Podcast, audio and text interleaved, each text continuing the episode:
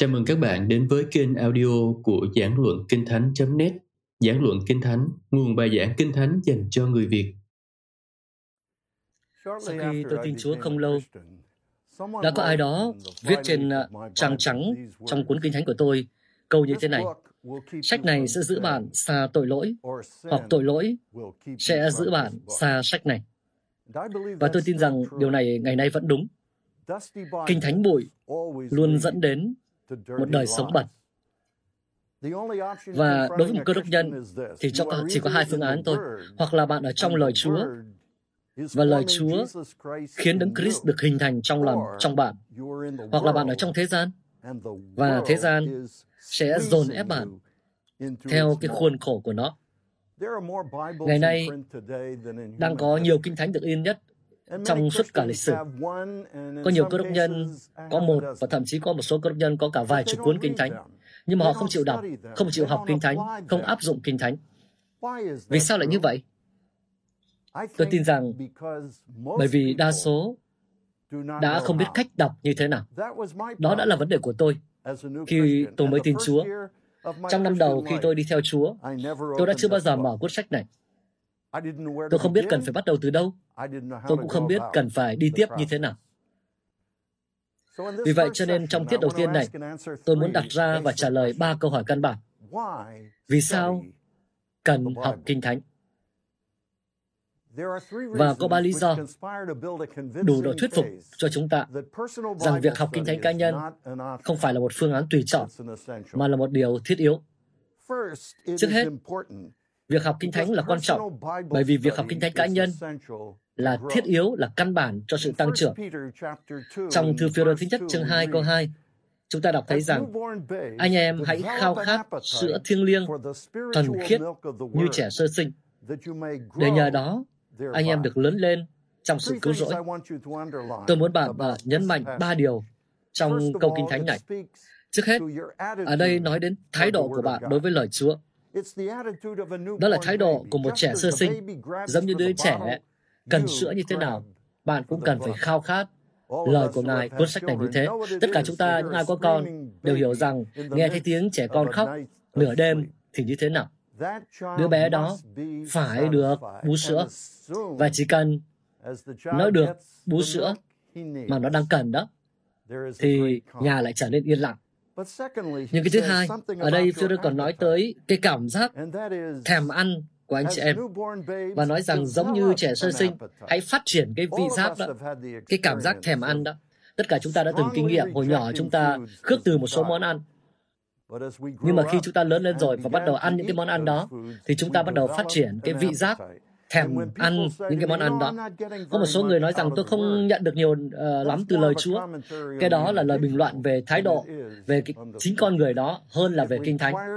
Cho nên uh, việc đọc Kinh Thánh nó cũng đòi hỏi cái sự phát triển cái uh, vị giác thuộc linh để thèm khát lời Chúa. Và hãy nhớ rằng cũng câu Kinh Thánh này cho chúng ta biết cái mục tiêu của, của lời Chúa Mục tiêu của lời Chúa là để bạn tăng trưởng. Không phải chỉ để biết nha. Bạn không thể tăng trưởng nếu như không biết. Nhưng mà có thể biết đó mà lại không tăng trưởng. Và còn có lý do thứ hai, và đó là việc học kinh thánh cá nhân là điều thiết yếu cho sự trưởng thành thuộc linh. Cái việc mà tự mình à, đọc đoạn kinh thánh, chẳng hạn trong đoạn Hebrew trong chương 5 từ câu 11 đến câu 14. Trong đoạn đó tác giả nói rằng tôi đang gặp khó khăn khi viết cho anh em và khó khăn mà tôi gặp phải bởi vì anh em không nghe được. Trong khi xét về thời gian, và bạn có thể đánh ờ, nhấn mạnh cái từ thời gian trong ờ, đoạn kinh thánh này. Xét về thời gian, đáng lẽ là anh em đi học đại học rồi. Nhưng bây giờ lại quay lại nhà trẻ để học lại abc nhưng ờ, chỉ có một cách, tác giả gợi ý.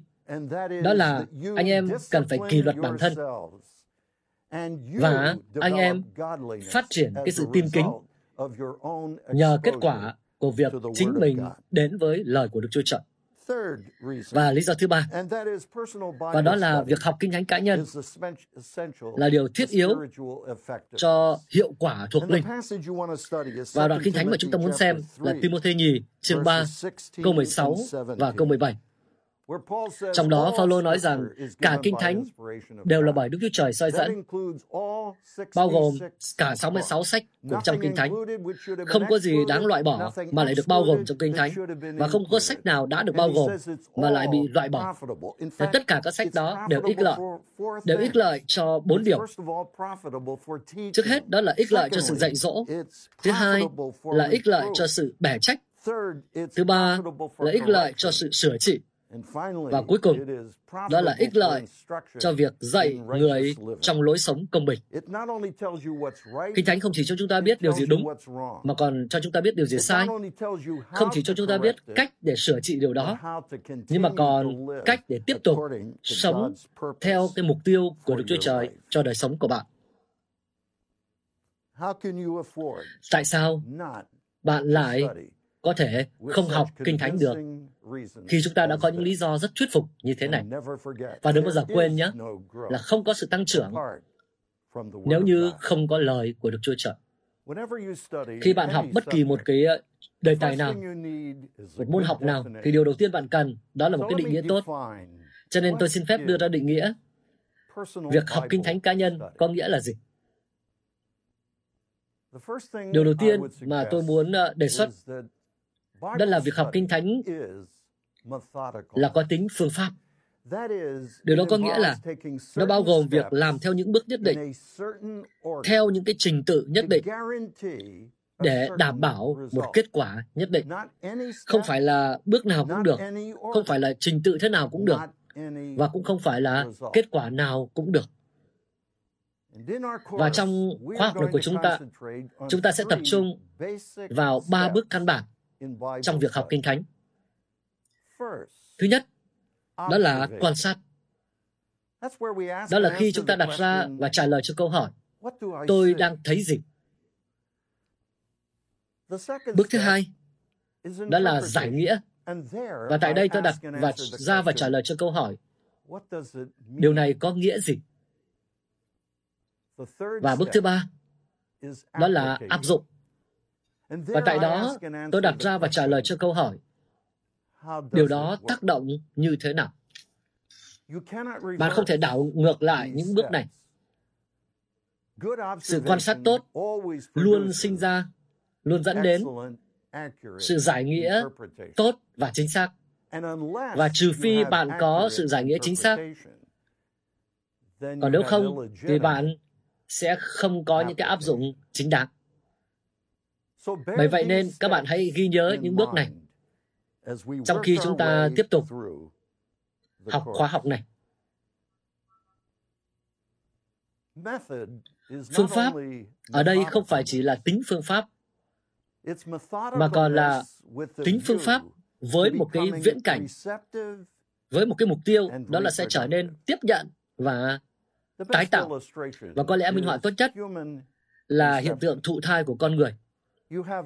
Để có để được thụ thai, cần phải có tinh trùng của người nam và có trứng của người nữ. Mỗi một thành phần này đều chưa có khả năng gây ra sự thụ thai, trừ khi là phải có cả thành phần kia, cả hai thành phần. Và chỉ khi tinh trùng của người nam thâm nhập vào trứng của người nữ, thì sự thụ thai mới được hoàn thành. Hãy cho tôi một người nam, một người nữ là người mà có chức vụ công khai tốt. Và tôi sẽ luôn luôn chỉ cho bạn thấy rằng đó là một con người rất là mạnh trong chức vụ cá nhân, trong đời sống cá nhân.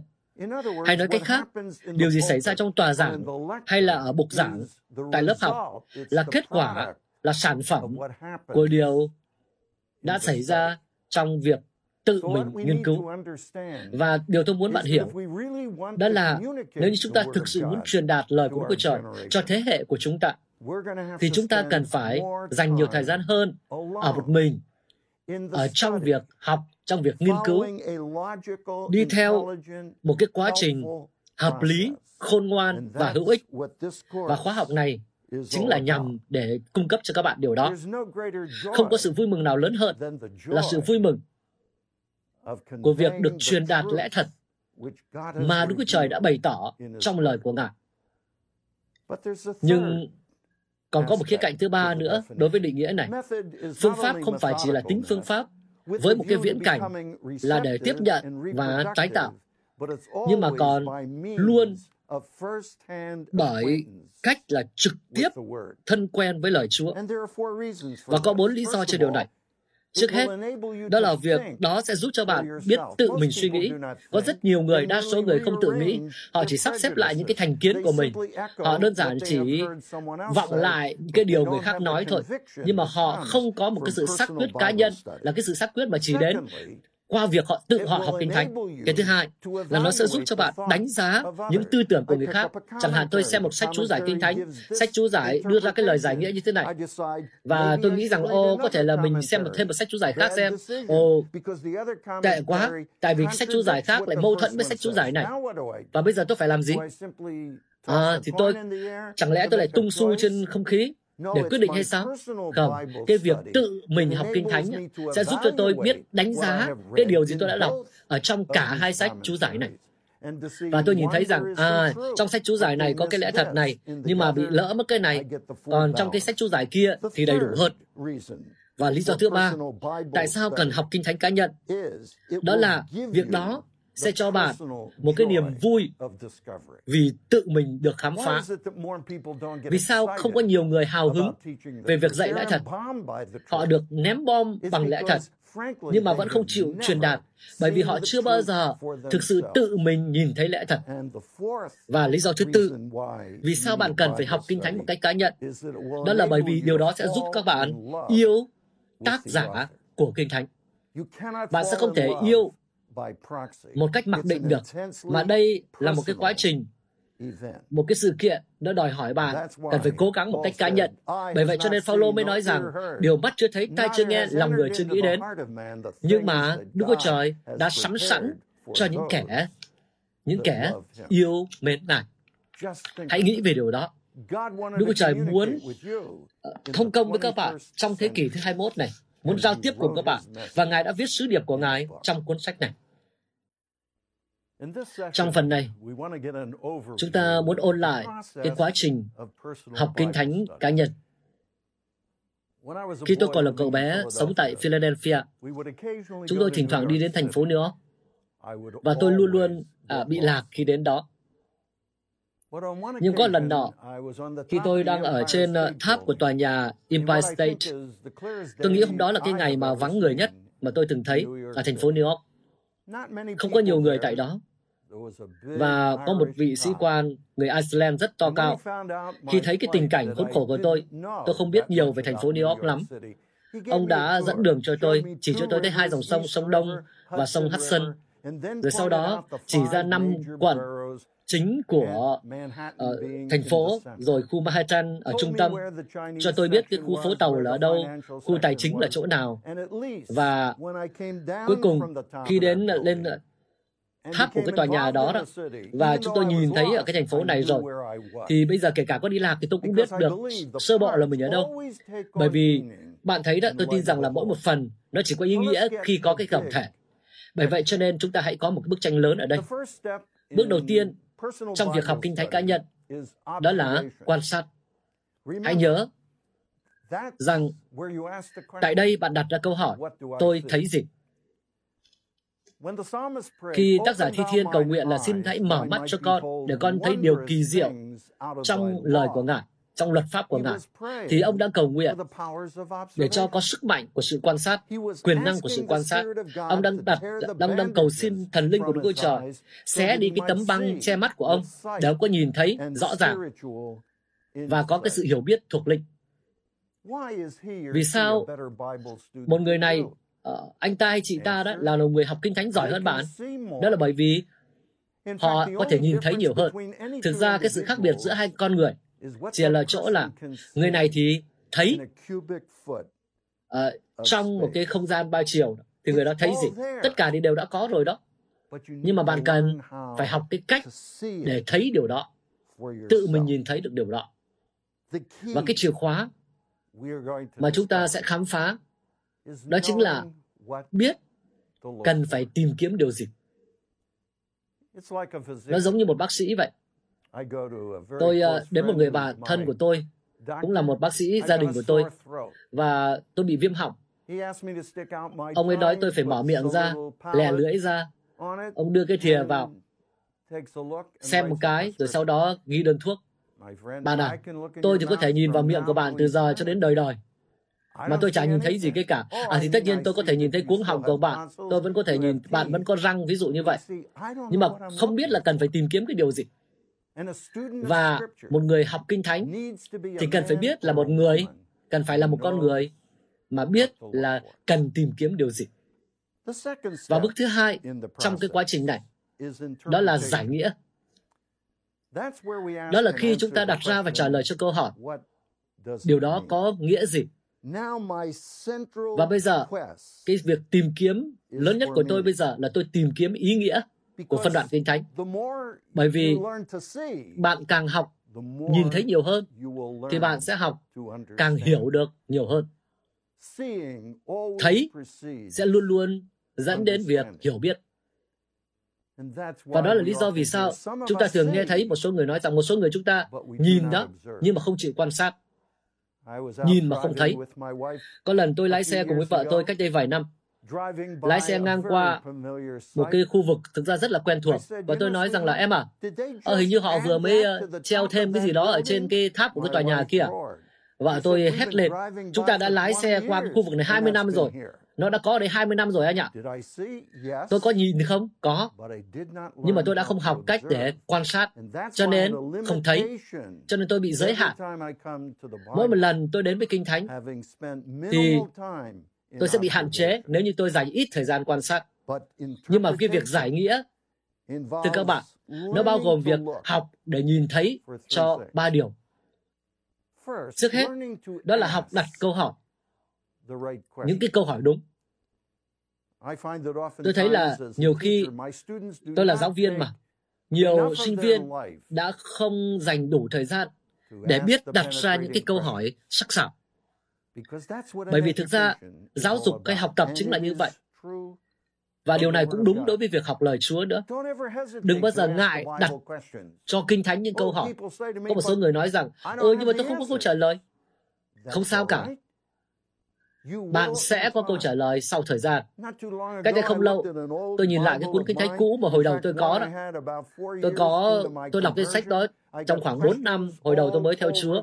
và tôi có ở bên lề ghi đủ các loại câu hỏi khác nhau. và bây giờ tôi xem lại cuốn kinh thánh đó và tôi thấy rằng ô tất cả những câu hỏi này có câu trả lời rồi. nhưng nếu bây giờ bạn xem cuốn kinh thánh mà bây giờ tôi đang sử dụng ấy, thì tôi lại có một loạt những cái câu hỏi mới được ghi bên lề. Cho nên khi bạn giải nghĩa thì hãy đảm bảo là bạn đặt ra cho cái bản văn kinh thánh thật nhiều câu hỏi. Đức Chúa Trời trong thời điểm của Ngài và bởi thánh linh của Ngài, Ngài sẽ bày tỏ những câu trả lời cho những câu hỏi đó.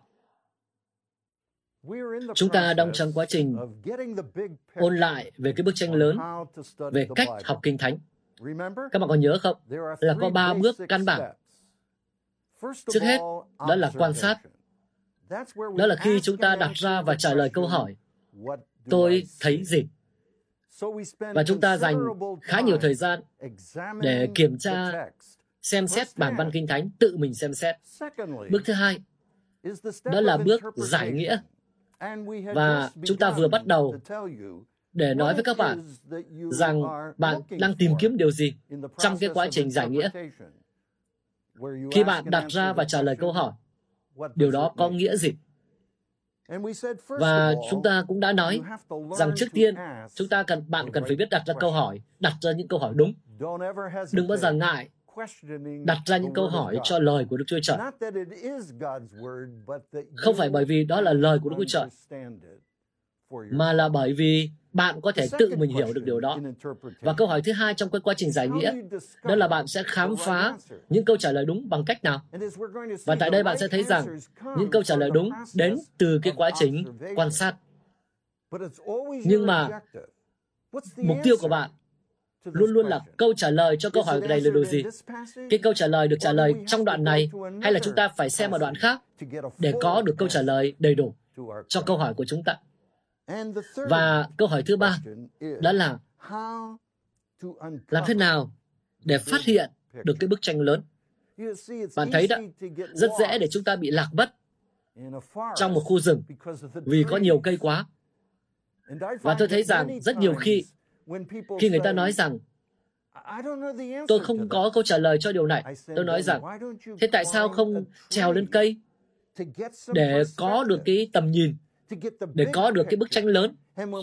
Và khi chúng ta bắt đầu sắp xếp các đoạn đó, các phần lại cùng với nhau, nó cũng giống như là ghép hình đó.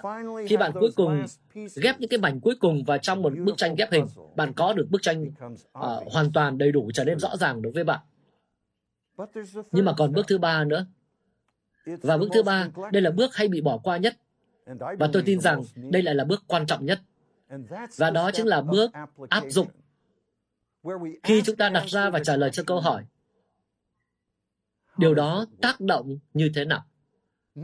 Không phải là điều đó có tác động không mà là điều đó tác động như thế nào?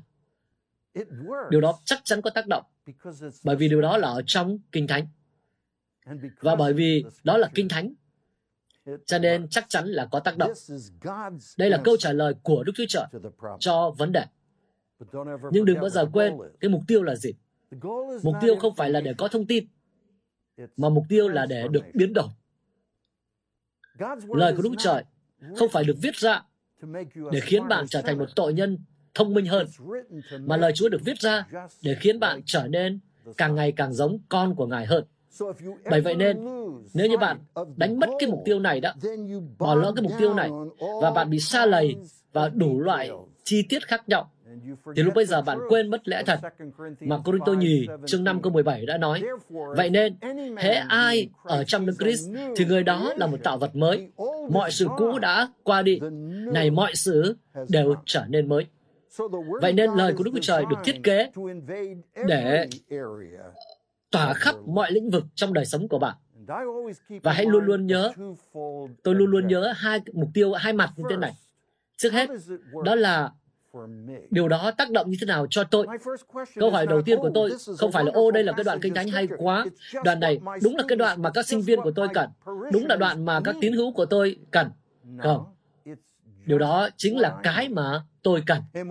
Và khi tôi khám phá cái lẽ thật ấy tác động như thế nào trên đời sống của cá nhân tôi thì lúc bây giờ tôi đang được trang bị một cách tốt nhất để chia sẻ điều đó cho đời sống của người khác. Còn nếu không, tôi sẽ thấy mình giống như một kẻ giả hình thôi. Và nếu như ai đó hỏi tôi rằng điều đó có tác động cho anh không? Không, nó không tác động lắm, nhưng mà anh có muốn thử không? Thì người ta sẽ nói rằng, tôi nghĩ rằng tốt nhất tốt nhất là anh nên tự mình thử trước đã. Bởi vậy cho nên điều này dẫn tới mục tiêu thứ hai, đó là không chỉ là cái điều này có tác động cho tôi không, mà còn điều này tác động như thế nào cho người khác nữa. Nếu như điều đó không tác động cho tôi, thì có lẽ nó cũng không tác động cho người khác.